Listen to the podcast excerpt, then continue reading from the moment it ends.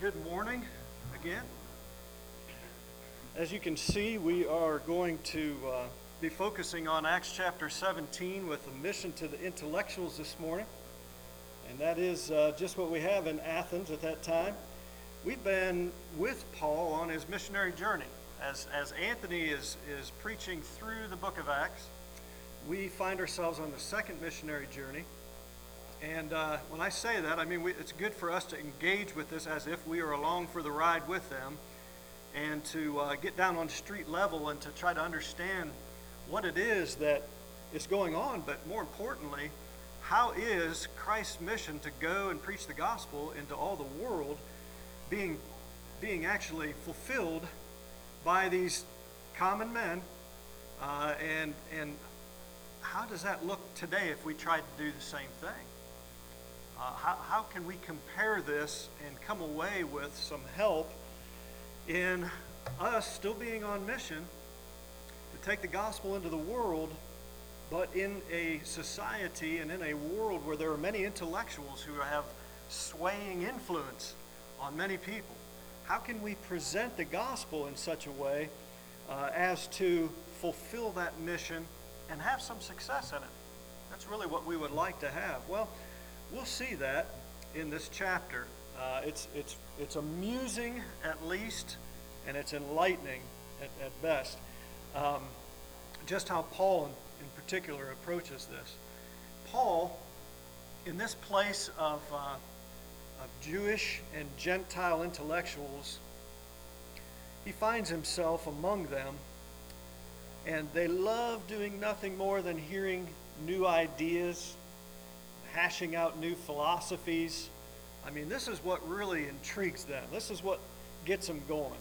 And uh, waking up in the morning and, and, and talking about what, what new ideas and things uh, do we have that we can talk about, and, and how can I position myself in such a way that I'm respected and uh, that, I, that my views are held in high esteem. Uh, and what camp am I going to find myself? What school of thought is the school of thought that I adhere to the most. And, and so they were doing this, and Paul finds himself alone in Athens. He's waiting on some of his traveling partners, and he's walking down the street and he's looking on, on their main drag at all of the various idols, but objects of worship. And he finds this one to the unknown God. To the unknown God.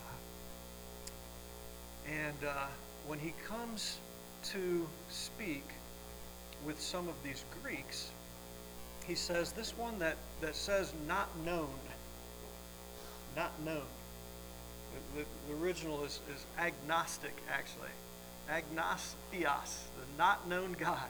He says, This one is the one I want to present to you. I want to proclaim him to you. And when he does, he, he comes in well below the elite attitudes of the day, below the self righteousness of the Jewish scholars, and below the, uh, the uh, sophistry of the Greeks and all of their philosophies. He comes in below in just a simple preaching of the gospel of Christ. In Athens, they would have brought him to a place that that's still there today, and some ruins uh, are here pictured. Uh, but the Parthenon is, is over here, and this place of judgment is Mars Hill, a hill of Ares, right here. Now, things have changed and some things have been finished, but this is the place where they would have brought uh, Paul to, to talk about new, his new ideas he seems to be a proclaimer of foreign gods, they were saying. And so they brought him to this place, and people go there today and read this sermon still, and it, it, it's still powerful uh, for the people who do that. But uh, Paul demonstrates the power of the gospel to these people in its simplicity. He said in Romans chapter 1 verse 16 that I'm not ashamed of the gospel of Christ, for it's the power, the dunamis, the dynamite, the power of God to salvation to all who believe, to the Jews first, and also to the Greeks. But not everybody thought it was powerful. To the Jews, they were requesting signs. He wrote in 1 Corinthians chapter 1 the Jews request a sign, he said, and the Greeks seek after wisdom. But we preach Christ crucified. To the Jews, a stumbling block, and to the Gentiles, foolishness. But to those who are called, both Jews and Greeks, Christ the power of God and the wisdom of God. Because the foolishness of God is wiser than men, and the weakness of God is stronger than men. For you see your calling, brethren, he told them. Not, not many wise according to the flesh, not many mighty, not many noble are called. The reason that I want to set before you that not many wise or noble in this world, not many mighty ones in this world, those in power and authority, the reason that not many of them accept the gospel in general, I believe, is because it, it takes away the responsibility of men to solve man to solve man's greatest needs and puts it squarely on the shoulders of this man named Jesus Christ who died on a cross for them. You don't have to fix the world. You don't have to try to find out what all the problems are with mankind. God has identified what that is. He has offered the solution. He accomplished that in Jesus Christ through the cross. And what's left for men to do is to submit to God's will for them.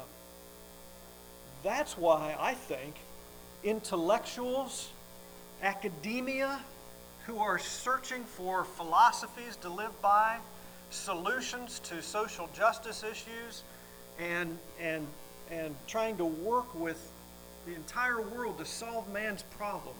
This, this, these philosophies of humanism. The gospel is foolish to them because it says we don't need your intellect. Not required. Here's what's required proper reasoning. Those two things are not the same. There are many intellectuals who reason well, and there are many who don't. There are many simpletons, if you will, simple minded people, not educated people, who reason really well. And there are many who don't.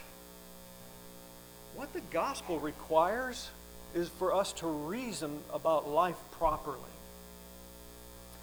But why it's a put off to many who have studied in the ways of men and gained much wisdom in this world and have attached themselves to various philosophies by which they live is because it doesn't require their high degrees of learning, their high positions of power doesn't require that. The gospel permeates through anybody's mind who's willing to think and reason about this world properly.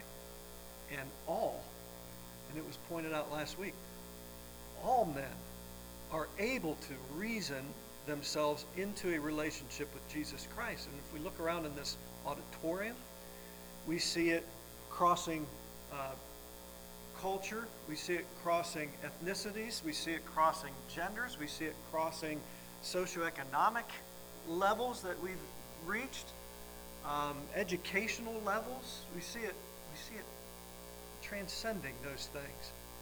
Because the people who want to understand this world and are willing to give the gospel an ear can reason about it and it can make sense to them.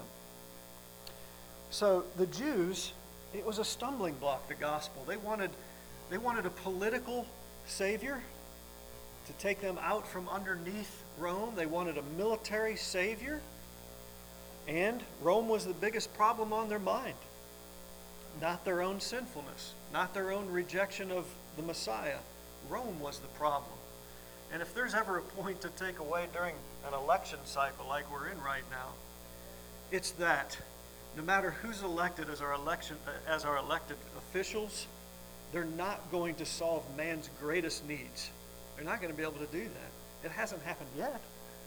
Why would we expect it to happen upon the appointed elected officials? Now, they can solve some problems, they can solve human needs and felt needs, and they can make good decisions about things. They can influence people toward doing good or evil. They can even influence people toward God or not, but they can't provide the solution that the gospel provides. They can't get into your home and teach your children in the ways of the Lord. All right? And uh, this is something that rests squarely upon the church to carry this message of the gospel into the world that Jesus Christ is the answer. He's the solution to man's needs, his greatest needs. And that is to understand his sinfulness and to turn his life back over to the Creator who created us to do good works in Christ. So in chapter 17, early on in verses 2 and 3, we see Paul reasoning with the Jews using the scriptures. He's using the scriptures.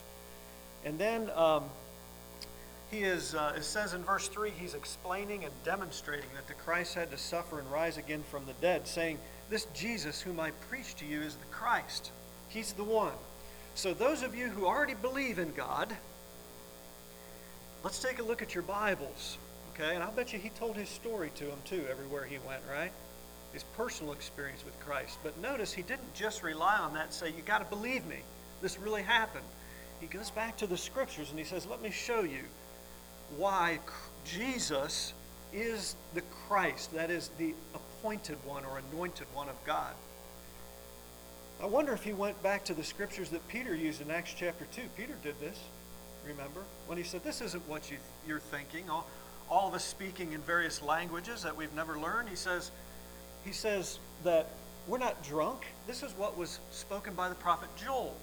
And then he quoted Psalm 16, verses 8 through 11, where God would not leave his son in Hades, in the realm of the dead he would not leave his soul to corruption. So he would die, but he wouldn't leave him there, was the idea.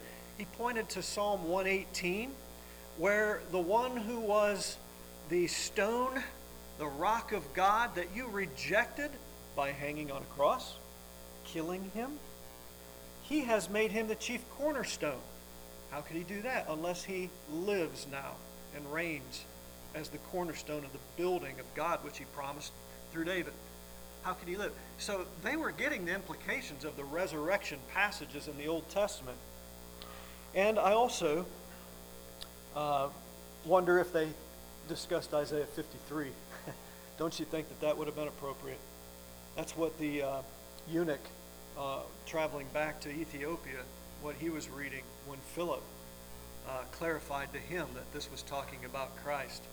And so perhaps Paul went to the end of Isaiah 53 and talked to him about how this one whom God would send, that would be rejected, that would go to his own slaughter quietly, would then see his seed, see the fruit of his work. He would prolong his days he would prosper at the right hand of God, and, and, and God would divide the spoils or the fruit of his labor with him and with the strong. He's talking about somebody that's living after dying. And so he's, he's arguing with the Jews from Scripture and reasoning with them from a basis that they should be very familiar with that Christ must suffer and be raised again. But when we come over to uh, the, the latter part of the chapter, where in verse 16 beginning, Paul comes into Athens and he begins to talk about these things. Some of the Greek philosophers, Epicureans, and Stoics are, are saying, What is this thing you're talking about? Seems like uh, garbage. It seems foolish, but we'll give you a hearing. And they bring him into this Areopagus and allow him to speak. And you know what Paul does? he goes back to the creation story he starts talking about nature. And God's work in, in nature and how it's evident. It's evinced right before their eyes. But this is, is foolishness to intellectuals who love to wrestle endlessly with theories and philosophies and worldviews. I'm reminded of uh, one of our, our dear brothers in Christ in Switzerland. He's actually a Brit. Uh, he's there with his wife. She's from South Africa. And they live in Thun and worship with the congregation there. They, they kind of stick out, you know, because they're not Swiss. Uh, but on the other hand, they just fit right in with that group. But James was explaining to me one day why uh, Britain or England is a hotbed of atheism. And to his admission, this is not me indicting Britain. I'm, I'm, I'm Welsh, so I'm indicting myself too. But he, he said, we take great, great pride in establishing for ourselves, as, uh, establishing ourselves as intellectuals in taking certain positions on different philosophies and theories. He said, that's what we do in Britain. That's how you're viewed as, as an intellectual, is that you can argue your, point, argue your points well. It doesn't matter if they're right or wrong. He said, but that kind of arrogance, if you will, is what blinded me for so long. But you know what finally got to the heart of James? His wife and her constant conduct in Christ and her constant chipping away at the simplicity of this creation and the gospel of Jesus Christ. And then when she showed it to him one day in a great act of mercy, he finally saw what was being proposed to him that Christ did for him through his wife. and he said, as, as long as I was trying to carry about this self image of being an intellectual, an academician, I could never see the simplicity of the gospel. That was powerful to me because I, I was talking with someone who had been engaged in that for so long. The implications are another reason why the gospel is foolishness to, to intellectuals, to the Greeks here. The implications, because the message of the gospel doesn't only start with God in the garden, it ends with God through Christ in judgment. The implications are great. If I accept this teaching that there is a God, that He has created all things, that my breath is actually being breathed because He allows it to be that way. I'm breathing His air in His world. If I believe that, then that means that there's a level of accountability I have because I have purpose. And that's exactly what Paul, in the reading that Aaron gave us of this sermon, goes through and shows. He goes through and shows the obvious created power, creative power evinced in nature, and he says, that's God. That's the unknown God that you're saying, we, in case we miss one. Now, how fulfilling are your religions when you have to have one over here and say, just in case, we want to leave an empty philosophy to be filled in with something we don't know? And Paul says, this is the one you're missing. He's evinced in nature. You're actually living because of him and breathing his air in his world. And then he moves on to the propagation of the earth from an original pair. Can you, can you imagine the audacity of speaking to intellectuals about the Garden of Eden and a male and a female that started it all? Paul says, from one blood. He created all the nations of men from one blood. Then on to the purpose of our being to seek God in hopes that they'll find him. That's why you're here, to come to know your God. He moves on in verse 28 then to the fact that some among them have even referred to this. Their poets are writing poetry and they're thinking lofty thoughts and they're thinking about. We, we had to have gotten our life and our breath from somewhere, and I don't think it's in this stone statue. He said, Your poets are even pointing this out to you, but you're not really engaging beyond this idolatry. Then he moves on to the inevitable conclusion that God is holding us accountable for the way we live our lives and the decisions that we make. And he's proven to us our worth and value that must not be squandered by sending his own son to live here on this earth and then to offer himself in your place to take your sinfulness upon himself so that you can stand before God cleansed, pure, and holy, and wear His righteousness upon yourself so that, so that you can go free, that you can be saved with Him. And naturally, then, finally, this risen Savior, he says, has become Lord. The tomb is empty, He is alive. He has proven this to all by raising Him from the dead and he has appointed a day on which he will judge the world in righteousness. Well, Paul got his three common answers, the same three answers that we get today from any groups of people that this message is preached to. You get those who are mockers. You get those who are deliberators. Let me think about this. And you get those who have already thought themselves to the point there must be that say, This is the unknown God I was looking for. This is Him. That makes sense, not only of the world, but of the historical facts that I've been reading about through God's work through the Jews. It, it makes sense about this Christ whom I've been hearing about. Maybe they've seen him, but doubtful these people have, have met the Christ and I've heard about all of this that was going on in, in Judea and in Galilee. So this is the one. This is the one. Some today would mock Paul as a fundamentalist, as a literalist, or anti scientific. Just laughable.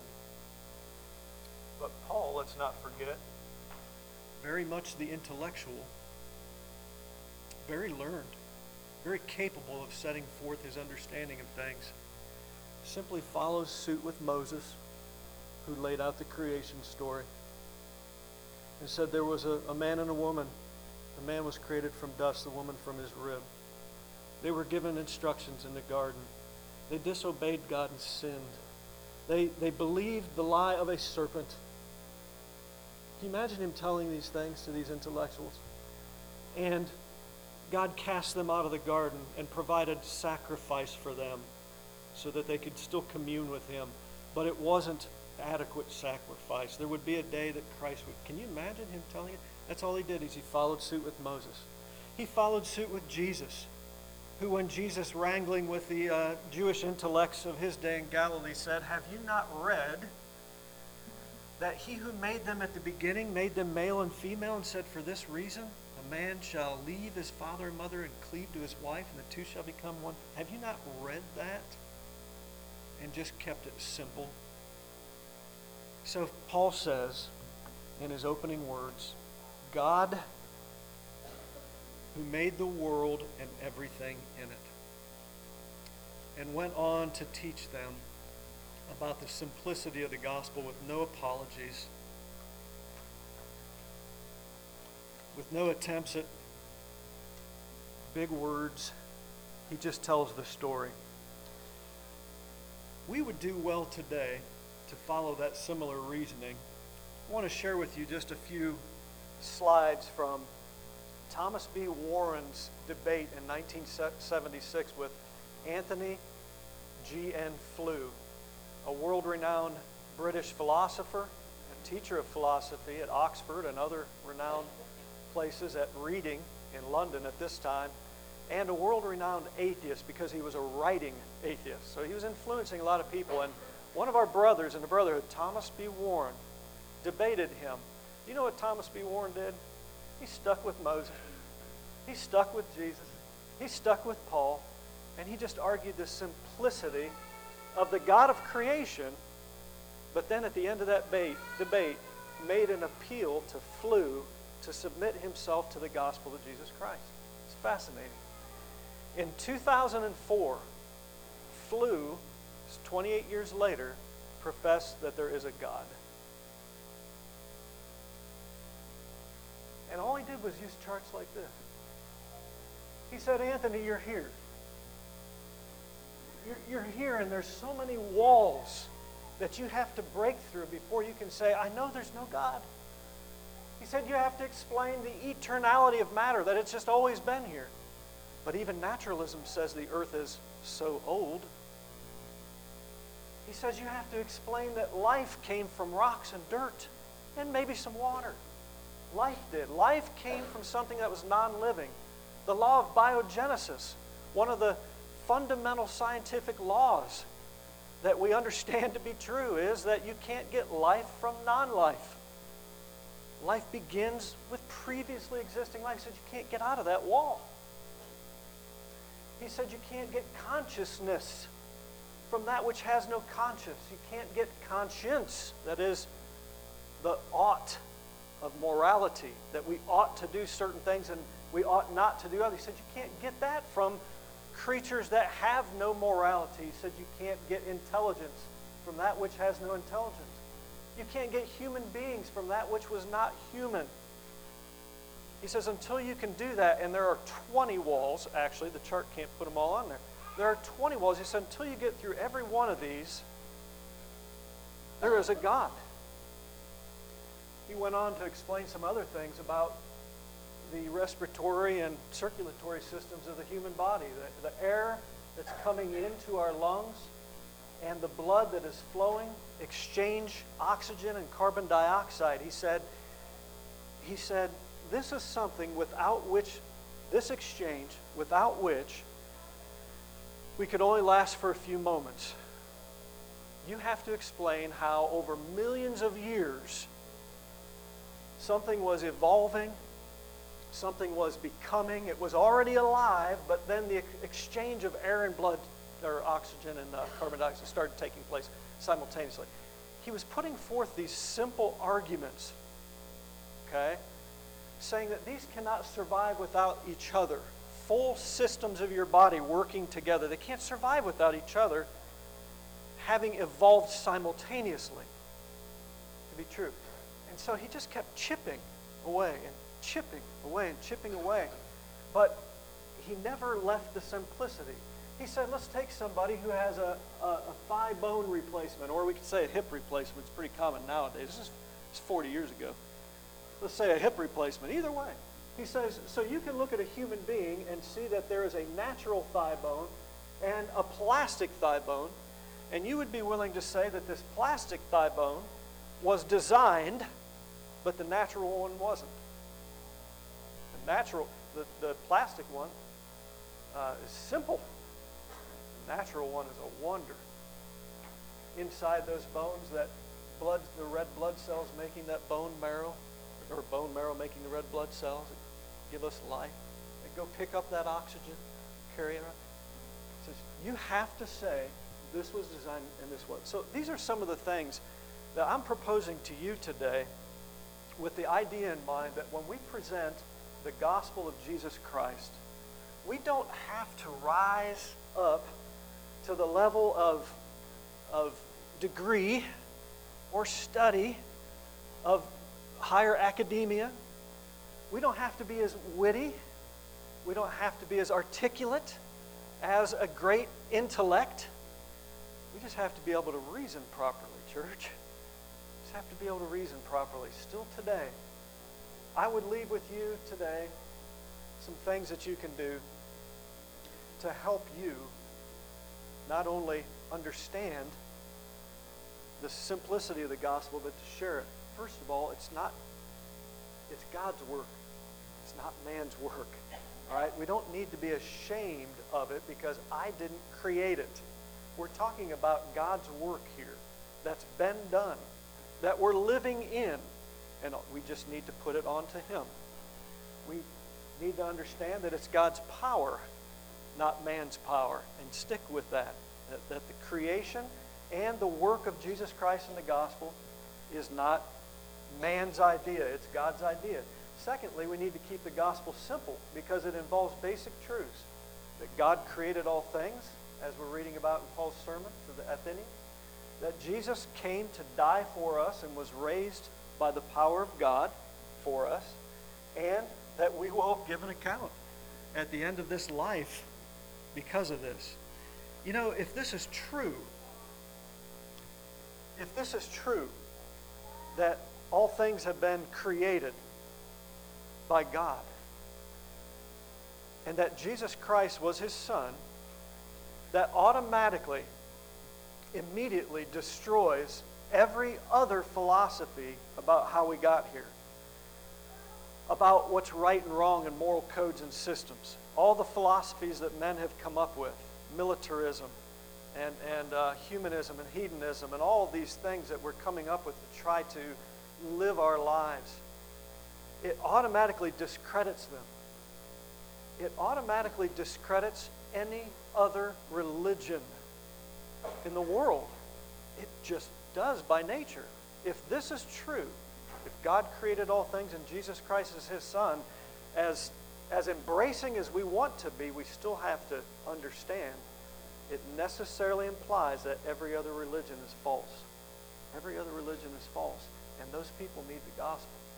Finally, plant the seeds of the gospel and let God do the work. He didn't tell us to make sure everybody believes this. He told us to plant the seeds of the gospel and to seek seekers. That God is looking for people to worship Him, and there are people looking to worship God out there. And we need to be on mission to go and find seekers. So, whenever you're at work, you're at school, you're in the locker room, you're in some setting where you have an opportunity to express your views, don't forget, you don't have the, the weight of the world upon your shoulders. Jesus did.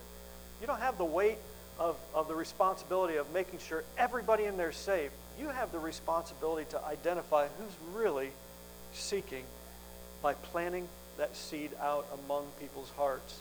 And they'll step forth. You'll find them if they're looking.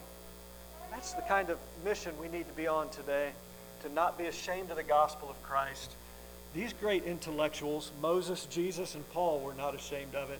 We shouldn't change it today. And power of the gospel is still there to save. That being said, if you believe in God and that He is, and that He is a rewarder of those who diligently seek Him, if you have that faith, but you haven't had your sins washed away in Christ, we'll baptize you today into Christ Jesus. We'll baptize you where that symbolic burial, God will look down upon that and say, I now see a new person coming out of a grave. That's what he sees. I now forgive you, and your sins are behind you. I see newness in my son Jesus. If that's you, please, by all means, don't wait another day. Let's take care of that right now. Let's stand and sing.